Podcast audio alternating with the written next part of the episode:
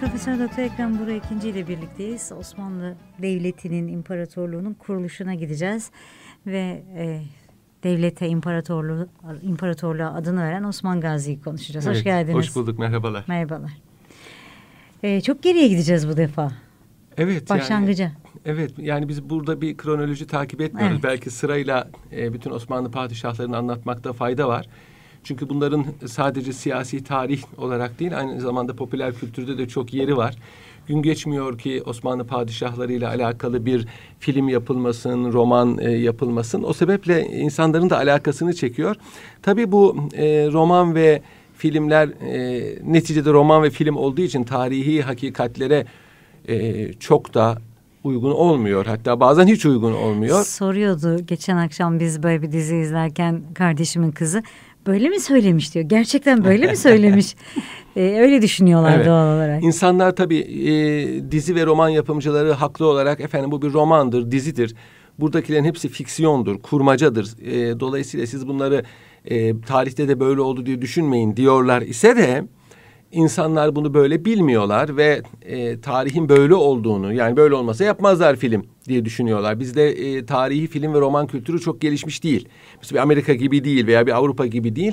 O sebeple insanlarda yanlış tasavvurlar meydana getirebiliyor. Orada da olmayan neler ekleniyor dizilere, filmlere? E, tabii yani bir de şöyle bir e, e, hal var.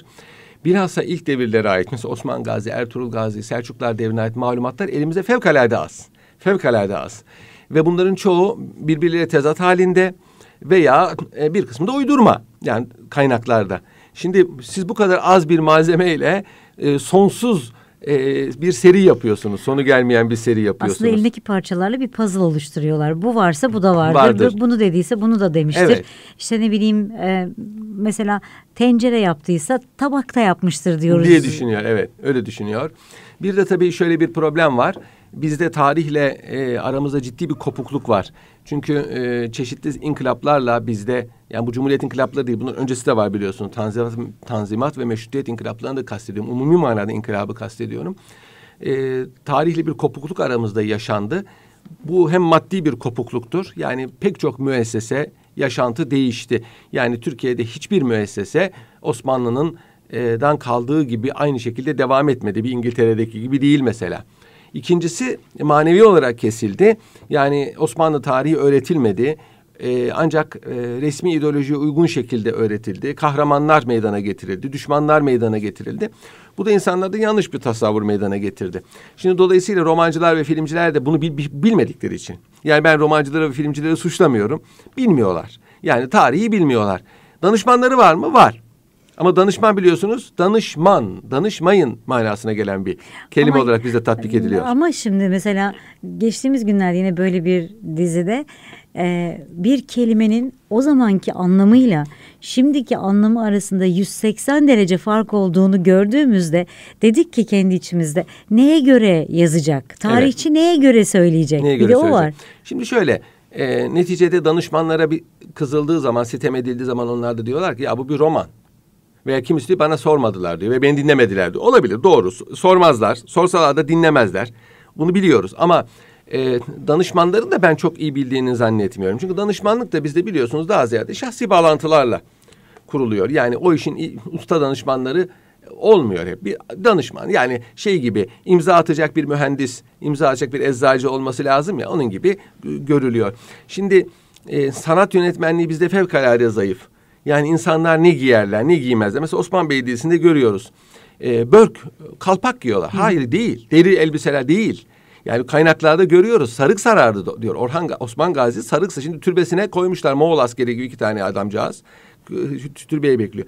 Öyle bir kıyafet yok. Yani Osmanlılar deri böyle Vikingler gibi saçlarını uzatan e, başlarına e, garip çirkin bir kalpak böyle kalpak gibi dediği böyle Yana üçgen doğru. yanlı manlı bir şey giyen insanlar değiller. Şimdi bütün insanların gözünde Osman Gazi ve ekibi ve Selçukluları da şimdi ona angajete yani Osman Gazi'nin nasıl sarık sardığı bile e, biliyoruz. Yani onlar anlatılıyor. Peki o zaman biraz başa dönerek konuşalım. Böylece e, aynı zamanda bu tür dizilere nasıl bakmamız gerektiğini de kendimiz muhakeme edelim. İkisini evet. karşılaştıralım kafamızda. Evet ben her zaman şunu söylüyorum e, diziler, romanlar, e, dizidir, romandır bundan tarih öğrenilmez. Dizi ve roman yapımcıları da aslında bakarsanız işlerine geldiği zaman biz diziyiz, romanız e, diyorlar ama işlerine geldiği zaman da Tarihe televizyon programlarına ediyoruz. çıkıp tarihçi gibi e, bu işin aslı şöyle falan diye ahkam kesiyorlar. Bu bir. İkincisi e, tarihi dizilerde ve romanlarda hiçbir zaman tarihi şahsiyetler roman kahramanı olmaz. E, tarihi şahsiyetler ikinci planda olur. Siz iki fiktif bir kızla bir oğlan bulursunuz birbirine aşık olurlar ama arkada İstanbul fethedilir. Malazgirt muharebesi olur. Arkada olur bunlar. O zaman sizi kimse tenkit etmez. Yani e, Odak noktasını Evet. yanlış seçiyorlar o zaman ama öyle mi? tarihi diziler tabii bizde başka e, siyasi, sosyal maksatlara hizmet ettiği için elbette ki yani insanlara tarihi öğretmek veya tarihi sevdirmek değil, belli yerlere mesaj vermek var. Onun için çok da tabii maalesef tarihi diziler ciddiye alınacak e, şeyler değildir. Peki gelelim e, Osmanlı İmparatorluğu'nun kuruluşuna daha doğrusu imparatorluğa adını veren Osman Gazi'ye. E, şimdi tabii yine dizilerden hareketle herkesin ismine e, zaten bildiği ama vakıf olduğu bir karakterden bahsediyoruz. E, kuruluşuyla ilgili de aslında yeni kaynaklarda tarihin biraz daha eskiye geldiğini görüyoruz. Ne kadar doğru ne kadar yanlış. Kimdi gerçekten bir uç beyi miydi? Başka bir görevi mi vardı? Yanında kimler vardı? İmparatorluğu, devleti nasıl kurdu? E, bir konuşalım. Şimdi e, Osman Gazi hakkında malumatımız fevkalade az. O devri anlatan eserler çok sonraki yıllarda yazılmıştır. E, sözlü kültür esastır.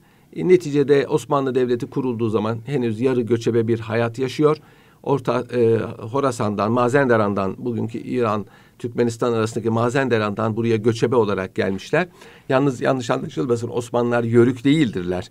Moğol istilası sebebiyle oradan kopmuş gelmişlerdir. Bunlara biz yarı göçebe diyoruz. Hayvan besledikleri için yazın yaylalara giderler ama kışın şehirlerde ve köylerde otururlar. Osmanlı Devleti'nin esasını bu teşkil ediyor. Osmanlı e, Devleti'ni kuran e, aile de böyle bir aşirete mensup kayı boyu var. E, Oğuzların en prestijli boylarından bir tanesi. Hükümdar çıkaran beş boydan biri. E, buna mensup Karakeçili aşiretinin kol kol biliyorsunuz aşağıya iniyor. Ona mensup bir aile. Uzun maceralardan sonra Anadolu'da bugünkü Söğüt havalisine Selçuklu Sultanı tarafından yerleştirilmiş. Belki bir başka programda Ertuğrul Gazi'yi konuşurken bunun üzerinde de dururuz. Burada bir uç beyliği e, kendilerine verilmiş. Uç beyliği ne demektir? İnsanlar uç beyliğini de çok bilmiyorlar.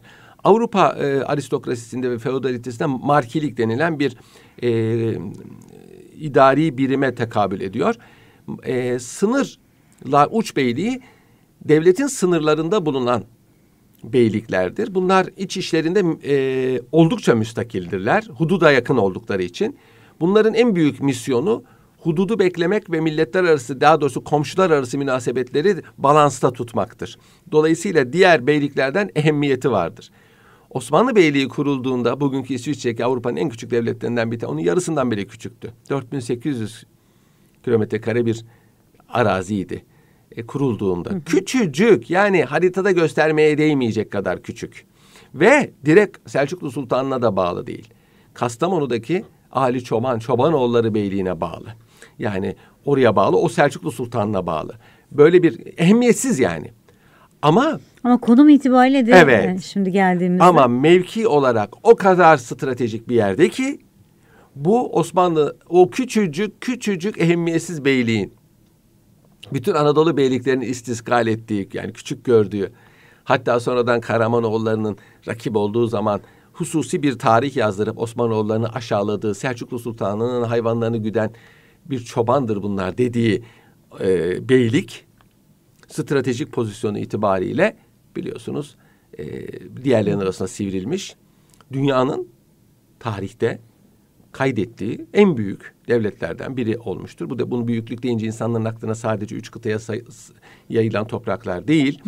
E, teşkilatından hukukuna, e, estetiğinden edebiyatına kadar çok sosyal hayatına kadar çok geniş bir şey tasavvur etmelidir. Yani devlet deyince biz bunu anlıyoruz. Sınırlar anlamıyoruz. Herkes öyle anlıyor ama. Büyük devlet deyince ne kadar çok toprağı var. Değil. ne kadar çok toprağı var, ne kadar çok e, askeri, askeri var, var. silahı var. Halbuki Osmanlı Devleti, Osmanlı Devleti bundan değil, e, e, tarihte kurmuş olduğu bir sistemle anılıyor. Zaten o sistem olmasa bu kadar zaman ayakta Kalmazdı. kalması mümkün değil. Şimdi bunda tabii beyliğin stratejik ehemmiyeti kadar ve ondan daha fazla bu beyliği kuranların Ve ondan sonra gelen en az 10 batının, kuşağın deha derecesinde devlet adamları olmasının büyük tesiri var. Bir aile düşünün. 10 kuşak. Hep dahi. Oğlu, torunu, torunun Nasıl ölçüyoruz bunu? E, da, e, dehayı, dehayı tarihçiler tarihte oynadığı rol, hadiseler karşısında aldığı, e, man, yaptığı manevralar, aldığı tavırlar, e, tehlikelerden kaçma metotları, e, hadiseleri önceden keşfetmek, e, kendi dışındaki hadiselerde oynadığı rol gibi çok çeşitli kıstaslarla bunları koyuyorlar. Yani sadece savaş kazanmış. Bu sa- askeri dehadır. Ama Osmanlı padişahlığının ilk on tanesi istisnasız. Bunu ben söylemiyorum. Avrupalı tarihçiler söylüyor. Birer askeri dehadır. Dehadır. E, ve Osmanlı Beyliği'nin o küçücük beyliğin koca bir imparatorluk olmasında en büyük rol de işte bu ailededir. Yani Osmanlı hanedanı müstesna bir hanedandır. Yani tarihteki hanedanların hiçbirisine benzemiyor. Bunu da yine Avrupalı tarihçiler söylüyor. Mesela Kape hanedanı var. Dünyanın en eski hanedanlarından. Fransa'da yıllarca hüküm süren, şu anda İspanya'da hüküm süren bir hanedan Bourbon diye de biliniyor. Bu hanedan Osmanlı hanedanından çok eski. Çok çok eski. Yani 9. asra kadar uzanıyor. Ve düşünün Fransa gibi, İtalya gibi, İspanya gibi memleketlerde de hüküm sürmüş asırlarca. Ve bugüne kadar da gelmiş. Diyorlar ki tarihçiler. Bourbon hanedanının yani Kape hanedanının Fransa birliğini kurması, yani Fransa diye bir coğrafi toprak var. Yani bir devlet var. Güneyi Pireneler, kuzeyi Ren Nehri'nin, güneyi Sen Nehri'nin ora, oraya kadar olan hava. Yani deniz, altı deniz. Üstü. Tabii bir coğrafya bu. Anadolu gibi. tıpkı. Sınırları kendi Sınırları çizilmiş. belli. Burada birliği kurmaları diyor 500 seneyi buldu. 500 senede kurabildiler. Küçük küçük küçük beylikleri almaları 500 seneyi buldu.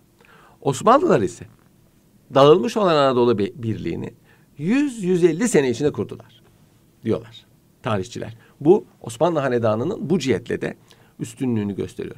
Üçüncü bir unsur Polvitek'in dediği gibi Osmanlıları Osmanlı İmparatorluğu yapan gaza ruhudur.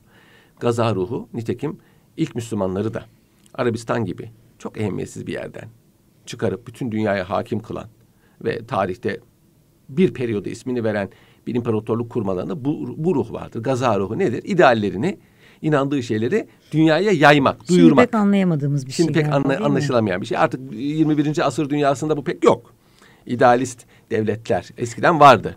Peki bunu e, bugünün şartlarına uydurarak yaşatmak Şöyle- mümkün bu Mümkün tabii. ruhu? Mesela bir devletin maksadı e, demokrasinin, insan haklarının, e, sosyal refahın, sosyal adaletin yayılmasıysa, bunun için hizmet ediyorsa kendi içinde ve dışında.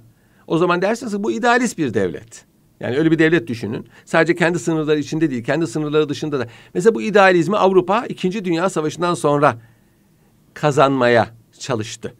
Başladı. Ama İşte- yine sadece kendisi için. ama şöyle işte dünyada demokrasinin desteklenmesi, e, demokrat olmayan ülkelere abluka yapılması, insan haklarının bütün dünyaya yayılması, insan hakları Ama beyannamesi. yine ona göre. Mülteciler tabii kendine göre. bu- Bunun içinde kendi ticari çıkarlarından Ee, tutun o da, da vardır. siyasi beklentilerine Tabii kadar o bir da sürü şey vardır. var. O da vardı ama hani olmayan insanlar da belki vardır diye düşünebiliriz. Hani ideal olanı ben söylüyorum. Yani bir devlet eğer Elbette. kendi menfaatleri olmadan e, bütün dünyaya insan haklarını şimdi şu anda yani e, üniversel değer budur insan hakları. Yani dünyanın her yerinde yaşayan insanların canının, malının, istikbalinin, ailesinin, din ve vicdan hürriyetinin, e, çalışma hürriyetinin, seyahat hürriyetinin temin edilmesi. Herkesin asgari yani düşünebiliyor musunuz dünyada su bulamayan insanlar var. Ne demek bu yani? Olamaz böyle bir şey. Yani Biz, bunun için biz musluğu akıtıp akıtırken su gereksiz- yok yani su Afrika'da Asya'da su ve bizim de istikbalimiz o çünkü Türkiye suyu bol bir memleket değil ama bizim insanımız kadar garip insan yok. Yani biz çocukken bize öğretilen en mühim hususiyetlerden bir tanesi israftan kaçınmaktı. Kur'an-ı Kerim'de cömertler övülür ama müsrifler daha çok kötülenir. Çünkü cömertliğin iyi olduğunu herkes bilir. Ama israfın kötü olduğunu herkes bilmiyor. Çünkü israf cömertlikle karıştırılıyor. tabii israf etmek cömert olmak değildir ki. Cömert bir şey verirken bir faydası vardır evet, yaptığı işte. Evet. Yani e, elinizdekini başkalarına dağıtıyor bi- biliyorsanız ve bunu dağıtırken e, e, içinizde bir burukluk olmuyorsa hele hele seviniyorsanız siz cömertsiniz. Ama oturulmayan bir yerde bir ışığın yanması ne kadar elektrik yakar? Kuruş. Veya o sizin bahsettiğiniz musluğun açık kalması ne kadar? Ama umumi manada düşünürseniz bu israftır. İnsanlar bunu küçük ne var ki bunda diyor. Ama onu çarpı insan sayısı yapmak Evet lazım. öyle bir düşünmek lazım. Bir de bu bir çünkü. şuur meselesi. Nitekim Hazreti Peygamber'in bir sözü var. E, dere kenarında abdest alırken bile israf etmeyin. Yani bu mantıksız bir söz müdür? Dere zaten akıp gidiyor. Yani sen, Sen o- kullansan da akacak, Sen onu kullan akacak. Orada bir e, şuuru e, söylüyor. Yani dere deyip geç. Yani lüzumu kadar her şey. Öyle olun ki alışkanlık olsun Evet, bu. evet. Bu bir karakter olsun. Yaşam biçimi Bu olsun. bir karakter olsun. İşte Osman Gazi böyle bir beylikte dünyaya geldi. Bu beylik Söğüt ve Domaniç arasında bugünkü Kütahya'nın Domaniç, Bilecik'in Söğüt kazaları arasındaki bir mıntıkada Söğüt'te kışlıyorlar. Domaniç'e yaz, yazın hayvanları var oraya gidiyorlar. Ama bunlar sadece burada yaşamıyorlar. Aynı zamanda burada siyasi bir figürdürler. Selçuklu Sultanı ile bir akrabalıkları olduğu bazı tarih kaynaklarında geçiyor. Selçuklu Sultan, Sultanı'nın sevdiği, e, tuttuğu bir aile. Yani bir şeyler beklediği, bir misyon yüklediği bir aile bu aile. Potansiyelini Potansiyelini görmüş. görmüş ve bir şeyler bekliyor. Onlar da buna uygun davranmışlar. Selçuklu e, e, Bey ile hep iyi geçirmişler. Selç- Ertuğrul Gazi hep hürmet etmiş. Osman Gazi de keza öyle. Hatta e, savaş ganimetlerini almaya veya muayyen zamanlarda hep Konya'ya Osman Gazi'yi gönderiyor. Osman Gazi Ertuğrul Gazi'nin büyük oğlu değil. Büyük ihtimalle küçük oğlu. Fakat buna rağmen Ertuğrul Gazi'nin sevdiği tuttuğu bir oğlan. Kara Osman esmermiş. Osmancık ismi oradan geliyor. Yani küçük oğlu olduğu için Osmancık. Osmancık tabiri Evet, evet Osmanlı kayıtlarında vardır. Hatta Ta- Tarık Buğra'nın böyle bir romanı Evet. vardı. E, çok güzel bir romandır. Çok içli bir romandır. E, yani Osmanoğulları'nın kuruluş ben bütün hemen hemen tarih kitapları okudum. Tarık Buğra'nın bu romanı en güzellerinden bir tanesidir. sonra bu filme de Filme alındı fakat dizi. filmde Osmancık'ı e, beğenmediler. Kuruluş dediler. Kuruluş. Kur- ama iki ismiyle zannediyorum. So- sonra e, bir daha neşredilirken e, Osmancık'ta Osmancık. kullanıldı ama kuruluştan vazgeçmediler. Halbuki oradaki Osmancık çok şey ifade ediyor. Osmancık. Küçümsüyormuş küçük- gibi e, geldi herhalde Yani yazan. görüyor musunuz bu Osmancık ne oldu? Demektir o. Ama işte edebiyat bu demek ama orada böyle bir şey oldu. Şimdi Osman Gazi'nin doğumuyla alakalı enteresan rivayetler var. 1258'de dünyaya gelmiştir. 1258 Moğolların Bağdat'ı işgal edip Abbasi halifelerini ortadan kaldırdığı, büyük katliamlar yaptığı bir yıldır. Yani Türk İslam dünyasının en büyük hayal kırıklığını yaşadığı yıl nedir diye sorsanız 1258'tir. O yıl dünyaya gelmesini bir faali hayır eski tabirle. Hayırlı bir müjde olarak görmüş tarihçiler. Bu yanlış da olabilir çünkü bili- bili- biliyorsunuz bu Eskiden böyle şeyler çok söylenirmiş. söyleniyordu evet. Çok söyleniyordu. Ee, Söğüt'te dünyaya geldi. Babasının küçük oğlu. Arada çok yaş farkı var. Belki 50 belki 60 yaş var babasıyla arada. Fakat babası ondaki potansiyeli görmüş ve bunu desteklemiş. Babasıyla beraber çeşitli akınlara katılmış. Ertuğrul Gazi bir uç beyi. Dolayısıyla arka tarafı Türk beylikleri, Anadolu Türk beylikleri, önü ise Bizans tekfurları. Şimdi e, Selçuklu Devleti'nin zaafa düşmesiyle e, Bizans İmparatorluğu eski Selçuklu topraklarını İznik gibi, e, Karacahisar, Eskişehir gibi fethetmişti. Bunlar e, eski Selçuklu toprakları şu anda Bizansların elinde, tekfurların elinde. Bu tekfurlar Bizans'tan bağımsız birer otonom validir. E, Şimdi bu toprakları tekrar geri alma misyonu var. Ama tekfurlarla da iyi geçinmesi gerekiyor. Ertuğrul Gazi bu misyonu çok iyi yürütmüştür. Hep müdafada kalmış. Kendilerine müdafaa edildiği zaman, e, taarruz edildiği zaman müdafaa etmiş. Hep de galip gelmiş. Ancak e, mümkün mertebe tekfurlarla ve Bizans'la e, ters düşmemeye dikkat etmiş. Çünkü arkasında bir tehlike var. Anadolu'da Selçuklu İmparatorluğu çözülüyor. Moğollar Anadolu'yu istila etmiş. Bu sebeple Ertuğrul Gazi'nin bütün seferlerine 7-8 tane seferine Osman Gazi iştirak etmiş ve burada askerliği öğrenmişti. Şimdi e, babası zamanında e, bazı efsaneler Osman Gazi ile alakalı efsane de olsa kitaplara geçmiş tabii. E, bazı ipuçları veriyor. Çok meşhur bir e, hadisedir biliyorsunuz. Osman Gazi babası gibi alimleri seven, e, mutasip olmamakla beraber dindar, temiz bir Müslüman.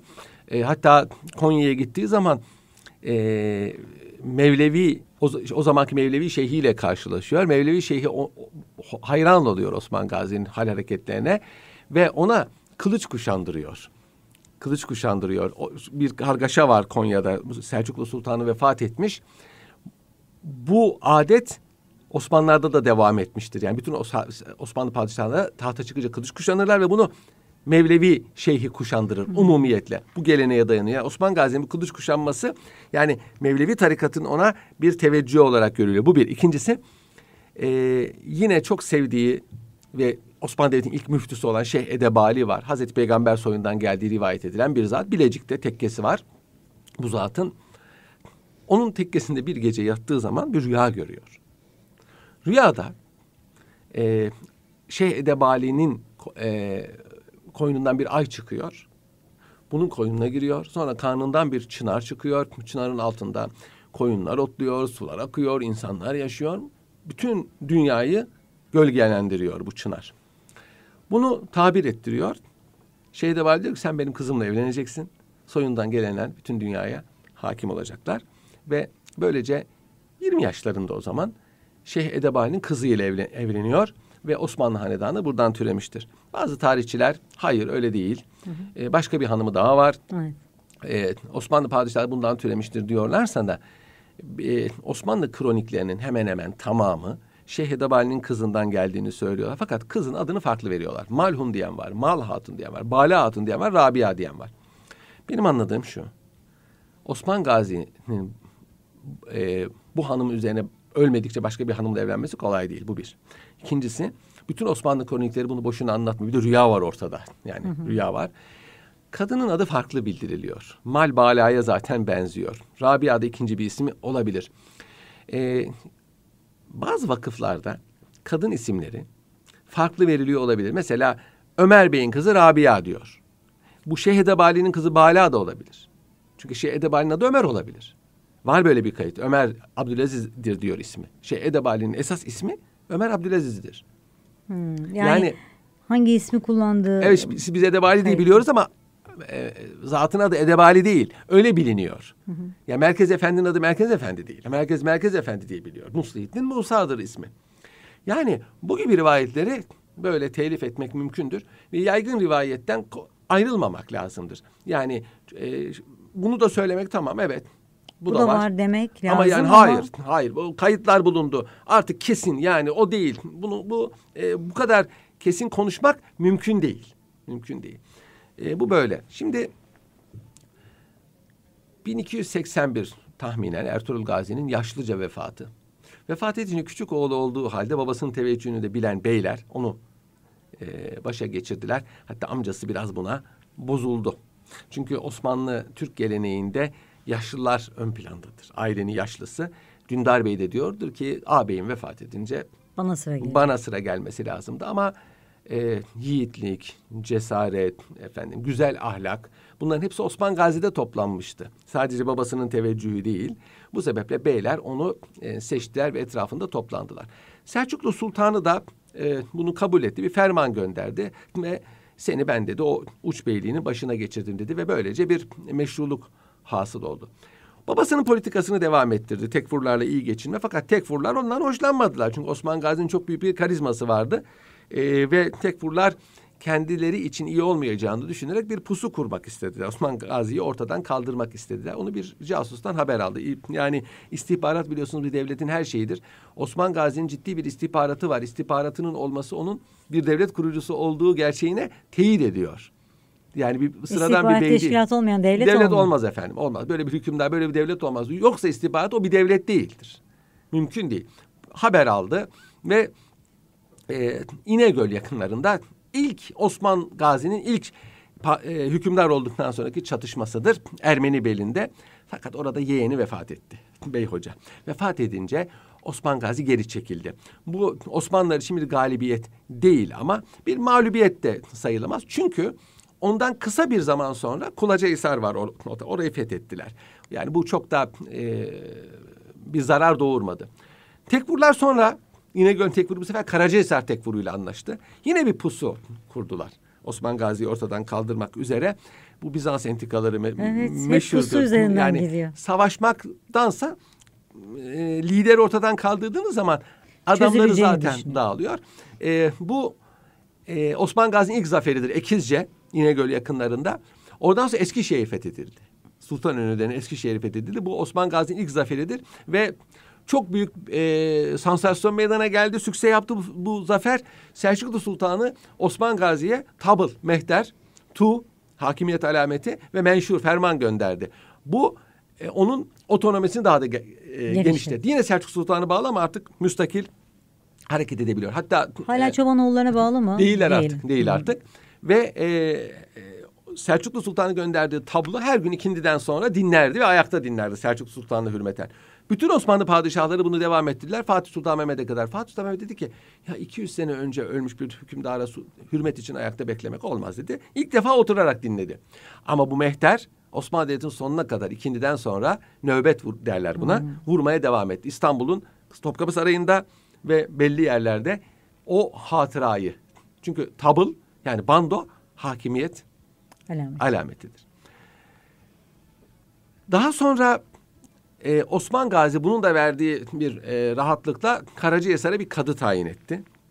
Bu mühimdir ve Cuma bacanağıdır Dursun Fakih kabri orada Bilecik'te.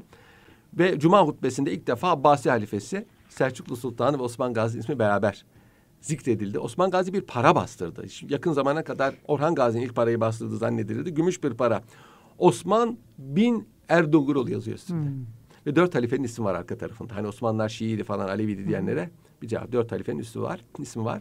Bir de şey diyenler var tabii hani evet kuruldu ama e, İslami gelenekler yoktu henüz. Hala evet. Türk gelenekleri vardı diyenlere değil, de. Değil Ve adı Osman. Ataman falan değil. Hmm. Otman falan değil. E, S, Peltek S olduğu için Avrupalılar bunu Ottoman Ot, diye yazarlar. Ottoman. E, Osman. Biz onu acaba adı Otoman mı? Biz de çıkıcıyız ya Arap Türk şeyi olmaması. Halbuki ismi Osman'dır. Paradan da belli. Bu paraya da sahte falan diyenler çıktı. O da ayrı mesela. Arkeoloji müzesindedir. İsim konusunda aslında konuşmak lazım. Konuşuruz. Çünkü e, ismi Osman mıydı gerçekten diye evet. çok eleştiren var. O var dönemde ama, var ama, hiç is, Arap ismi yok var ama var. var. Arap isimleri de var da e, Osman Gazi'nin adının Osman olduğu vakfiye bulundu Osman para bulundu.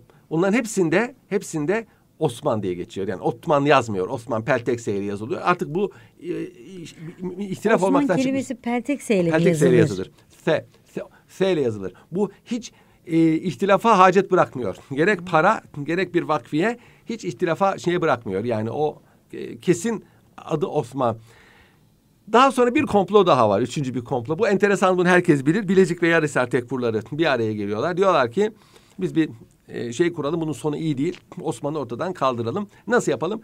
Düğün yapılacak. Yarıser Tekfur'un kızıyla Bilecik Tekfur evleniyor. Düğünü Osman'ı çağıralım. Osman gelsin. Hesabını görelim. Osman Gazi bunu Harmankaya Tekfur'undan haber alıyor. Harmankaya Tekfur'u ile arası çok iyi. Gazi Mihal sonra Müslüman olmuştu. Soyu devam etmiştir. Ve tamam diyor. Önceden haber gönderiyor. Düğüne gelmeyi kabul ediyoruz. Bir sürü de koyun gönderiyor hediye. Yalnız biz oradan yaylaya geçeceğiz diyor. Eşyalarımızı diyor Bilecik Kalesi'ne muhafaza edelim. Çakırpınar'da düğün olsun diyor. Tamam diyor zaten biz Çakırpınar'da yapacağız. Hı hı. O eşyaların arasına 40 tane alp koyuyor. Kaleye onlar taşınıyor develerle. Ee, Bilecik Tekfur diyor ki biz kendini kaydını görelim derken eşyalarına da el koyacağız diyor. Hmm, seviniyor. Ganimet, Ganimet olacağız diyor. Evet. Gece biliyorsunuz çok meşhurdur. Düğün sırasında bu 40 alp çıkarak önce kaleyi Ondan sonra Çakırpınar'da küçük bir vuruşmadan sonra Biricik Tekfur'u ölüyor. Yarısar Tekfur'un kızı esir alınıyor. Holofira. Nülüfer ismini alıyor. Müslüman oluyor Orhan Gazi ile evleniyor. Bu zafer Bilecik ve Yarhisar'ı yine gölü evet, e, Osmanlı topraklarına katıyor. Şimdi Osman Gazi bu o, zaferlerden sonra zenginleşti. Ve ondan sonra bu paraları hep bu fethettiği yerlerin imarına harcadı imaretler o zaman evet imaretler yaptırdı. E, mescitler yaptırdı ve buradaki araziyi e, şeylere dağıttı. Gazilere dağıttı. Asker beslemek karşılığı. Bu bir ilk bu bir ilk e, toprak kanunudur. Osmanlı Devleti'nde ilk toprak kanunudur. E, ancak bu sırada Selçuklu Sultanı Alaaddin Keykubat Gazan Han tarafından hapsedildi ve Selçuklu Devleti fiilen tarihe karıştı. Sene 1300 bir yanlış olarak 1299 diye bilinir ama doğru değil. 1300 senesinde oldu bu. 1300'ün başında oldu ama Rumi takvim, e, miladi takvim e, farkından dolayı millet 1299 diye evet. tarihlendi. Çünkü bir hicri yıl e, iki miladi tarihe e, denk gelir. Yani 1299 1300. Onlar 1299 almış. Halbuki 1300'de oldu. Çünkü ayını gününü az çok biliyoruz. Bunun, bunun üzerine Osmanlı Devleti artık müstakil oldu. Beyler dediler ki biz artık Selçuklu Sultan'da yıkıldığına göre seni bey tanıyoruz. Onun için Sultan Abdülhamit zamanında Osmanlı Devleti'nin kuruluşu olarak 1300 senesi kabul edilmiştir. 1300 Osmanlı Devleti'nin resmi kuruluş e, tarihidir. Artık Selçuklu Sultan'ına bağlılık ortadan kalkmıştır. Ama ondan önce aslında ondan önce Osmanlı Devleti'ne bağlı, e, Selçuklu Sultan'ına bağlıdır. Evet müstakil hareket ediyor. Yani Selçuklu Sultanı ona ne diyecek yani? Ama yine de Osman Şah hatta kayıtlarda böyle geçiyor. Artık Osman Şah diye anılıyor Osman Gazi. E, gazaya çok katıldığı için böyle. Osman Gazi. Şimdi Osman Gazi'nin bu arada bir e, e, enteresan seferi var. Bizans İmparatoru onu Andronikos tekfurlar vasıtasıyla engellemeye çalıştı. Baktı ki olmuyor. Kendisi bu sefer üzerine yürüdü Osman Gazi'nin. Ve Yalova yakınlarında Altınova diye bir yer var. Yalova Karamüsesi. Orada Bafeus derler. Bafeus. Burada burada e, e, ki Koyunhisar diye bizim kayıtlarda geçer. 1301-1302 senesinde Bizans ordusunu mağlup etti. Bu dehşet bir hadise. Yani Selçuklu Beyliği hadi tekfurları yener. Emsali. İmparatorun ordusunu yendi. Ve Bizans topraklarında.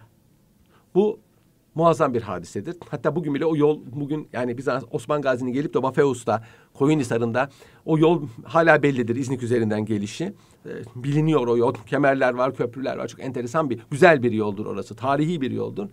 Ondan sonra hatta bazı tarihçiler der ki işte derler Osmanlı Devleti'nin kurulması bu, Bu harptir. Yani Bizans'ı bile dize getirdi. Ama tabii ondan öncesi var. Ondan öncesi var. Yine bu arada e, yine enteresan bir hadise var Dimboz'da. E, Ulubat. Bursa'nın Ulubat'ta. Ulubat tekfuruyla muharebe etti. Ulubat tekfuru e, çünkü Bursa tekfuruyla anlaşıp Bunlar Osman küçük Gazi kaleler. küçük küçük kaleler etrafında köyler ona bağlı. Ulubat tekfuru Bursa tekfuruyla anlaştı. Yani imparator bunu yenemediyse de biz yeneriz dediler. Osman Gazi bunlara öyle bir göründü ki Ulubat tekfuru savaşmadan teslim oldu. Ulubat'ı teslim etti. Yalnız bir şart koştu. Ulubat e, e, kalesinin önünde bir köprü var. Osmanlı asker o köprüden geçmesin. Yani onur kırıcı çünkü. Peki dediler. Bu Osmanlıların ilk askeri anlaşmasıdır. Ve Osmanlı Devleti yıkılana kadar. Hiçbir Osmanlı askeri o Ulubat Köprüsü'nden geçmemiştir. evet. Çok enteresan. Ulubat tekfuru falan kalmamış artık. Çünkü böyle bir anlaşma yaptık. bir Artık bu gelenek olmuş. Ha, Hatta geçmek icap ettiği zamanlar olmuş. Kayıkla geçmişler. Köprü olduğu halde kay evet söz verdik demişler biz Ulubat Tekfur'una. Sonra bir gün derler ki biz bize söz Bir verdik de bunun uğursuzluk getireceğine inanırlar. O da var genelde, ama yani neticede bir de mertlik var. Yani bu o zamanlar mert ortaçağ mertlik zamanı. Verdiği sözde durma zamanı. İşte onu aslında belki Küçüklük konuşmak yapmama lazım. zamanı, arkadan vurmamak zamanı. Yani e, komplo kurup Osmanlılar'da böyle bir şey yok. Savaş ilan edildiğinde önceden haber veriyor. Ben sana savaş ilan ediyorum diyor.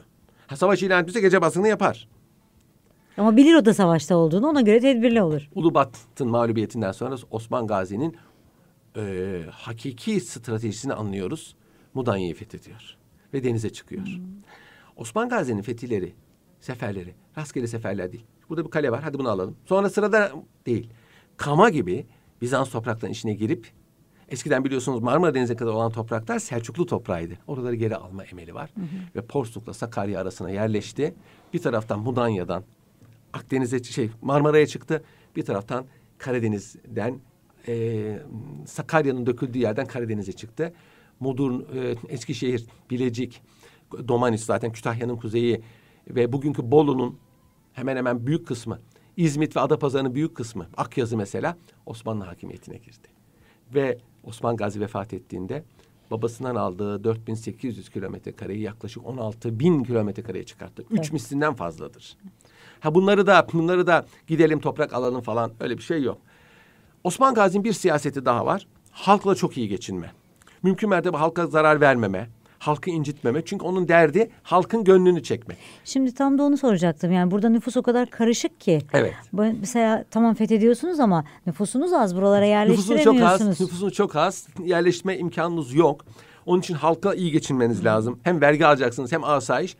Ve bunun için e, mesela Osman Gazi e, üç günde bir yemek pişirip fakirlere dağıtırdı. Dul kadınlara dağıtırdı, yetimlere dağıtırdı. Kendi eliyle hatta dağıtırdı. Yani bu kadar cömert. Halk bunları farklı olduğunu anladılar. Ve Taraklı, Mudurnu, Göynük havalisi Müslüman oldu. Bugün oranın halkı Müslüman olan o Rumların soyundan geliyor. Yani ve o öyle devam etti. Bu ihtida hareketi Hala da o ruhun devam ettiği Evet. yerlerden biri bu biridir. bölge değil Bura- mi? Buralar Yaşam biçimi böyle olarak şeyin da. içinde, camın içinde çok enteresan bir yerdir. Şey dağların Anladım. içinde. Ee, o zamanları yaşatan bir yerdir. Bu çok enteresandır. Yani bunu bunu herkes söylüyor. Alp adında kumandanları var. Alp Farsça pehlivan demek. Bu kumandanların her birisi aynı zamanda birer ortaçağ şövalyesidir. Güzel konuşan, güzel giyinen. Hatta bunlardan bir tanesi Abdurrahman Gazi e, Hereke'nin fethinde kıza aşık oluyor. Kadar yakışıklı. Kalenin kapısını açtı. Ve hiç kimse ölmeden Hereke düştü. Bazen böyle de işe yarıyor. Yani, yani böyle şeyler de var. Bu da bir efsane ama bunun gibi şeyler var. Şimdi e, Osman Gazi'nin en büyük emeli, oranın en büyük şehri olan Bursa'nın fethidir. Ancak e, Bursa'yı kuşatalım. İnsanlar ölsün. Bunu istemiyor. Halkın gönlünü çekmek istiyor. Abluka yapıyorlar Bursa'ya. Bu birkaç sene sürüyor bu abluka. Yani şehrin kendiliğinden e, teslim, teslim. olmasını, halkın şehri teslim etmesini istiyor. Bunda da muvaffak oldu. Osman Gazi'nin vefatı hakkında yıllar muhtelif. 1324 diyen var, 26 diyen var. 26 Bursa'nın fethidir. Büyük kaynaklar 26'da öldüğünü, yani Bursa'nın fethini gördüğünü söylüyor. O da babası gibi ömrünün sonunda çok şiddetli gut ağrılarından muzdaripti. Ayaklarının ağrısından duramıyordu. Evet 6-7 sene ağrı çekti ve seferlere hep küçük oğlu Orhan'ı gönderdi. Oğlan bir kral naibi gibi Avrupa'daki babasının namına seferlere katıldı ve Bursa'yı o kuşattı. Baba hasta yatağında yatarken e, bir de şöyle bir vasiyette bulundu. Beni şu gümüşlü kümbete gömün. Bursa gözüküyor. Orada bir gümüşlü kümbet var. Eski bir manastır yıkıntısı. Beni şuraya gömün. Bu bir ideal işaretidir. Yani mutlaka ben, ben ölsem bile Hı, burayı fethedip beni oraya gömeceksiniz. Nitekim Osman Gazi büyük ihtimalle Bursa'nın fethini gördü ve vefat etti. Ve o gümüşlü kümbete gömüldü. Bu kümbet e, 1856 Bursa depreminde yıkılmıştır. Yanında da Orhan Gazi var. Sultan Abdülhamit bütün bu o, Sultan Abdülhamit bu eski Osmanlı Devleti'nin kuruluşuna çok meraklıydı. Ertuğrul Gazi Türbesi'ni yaptıran Osman odur. E, Ertuğrul alayı kurdu. O zaman Karakeçili yörüklerinden. E, antır parantez söyleyeceğim.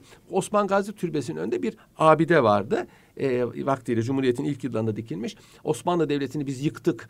Kahrolsun Osmanlı Devleti, yaşasın Cumhuriyet diye. Osman Gazi Türbesi'nin önünde böyle bir abide vardı. Evet. Ben yazdım bunu o zaman. Allah Allah. Evet, kaldırdı belediye şimdi. Yani belediyenin inisiyatifinde bir Demek şey miydi ki park orası. Parkın içinde muhtemelen belediye kaldırdı. Bu ürkütücü bir şey. Esmer, yuvarlak yüzlü, geniş omuzlu, e, gövdesi bacaklarına göre daha heybetli. Bunlar ata binenlerin, at ömrü at üzerine geçenlerin e, şeysidir. Vücut. E, fiziki e, hususiyetidir. Çok sade bir insan. E, hatta e, Lamartine diyor ki basit düşünceli ama dahi. Basit düşünce bir misal vereyim. Karaciğer fethedildiği zaman birisi diyor ki belediye e, vergisini bana satar mısınız? Ben toplayayım, komisyon alayım. Sen ortak mısın bu tüccarlara da bunlardan vergi alıyorsun diyor. Efendim bu adettir. Siz burada emniyeti sağlıyorsunuz. Karşısına vergi alırsınız. Yüzde on. Bütün dünyada var. Tamam o zaman diyor. Ancak o zaman kabul ediyor. Yani Bir hafsalası almıyor ama izah edilince bunu e, kabul ediyor. E, beyaz bayrağı var. Eshab-ı kiramın usulü böyle dağınık sarık sarıyor başına. E, vefat ettiğinde birkaç koyun, atı, çok basit eşyaları miras kalmıştır. Bu fetihlere katılan, elinden dünya kadar ganimet geçmiş olan Tutmamış. tutmamıştır. Dağıtmış. Tutmamıştır çünkü o zaman o zaman e, insanları o zaman insanları böyle kimseler değil. Hatta vasiyeti var onun Orhan Gazi'ye. Diyor ki dünya malına meyletme, işin gücün İslamiyet'in yayılması olsun. Alimleri hoş tut, askerleri hoş tut diye bir e, vasiyeti vardı. Bu Hepimize gerek yani her herkese yöneticiye herkese gerekli lazım gelen bir gelenektir. Ee, onun zamanında mesela bu kadı tayinleri e, e, şehirlerin idaresini kadılara vermesi e, muazzam bir sistem. Böylece halk fukaralıktan kurtuldu. Adaletle idare edildi ve Bizans zamanını aramadı.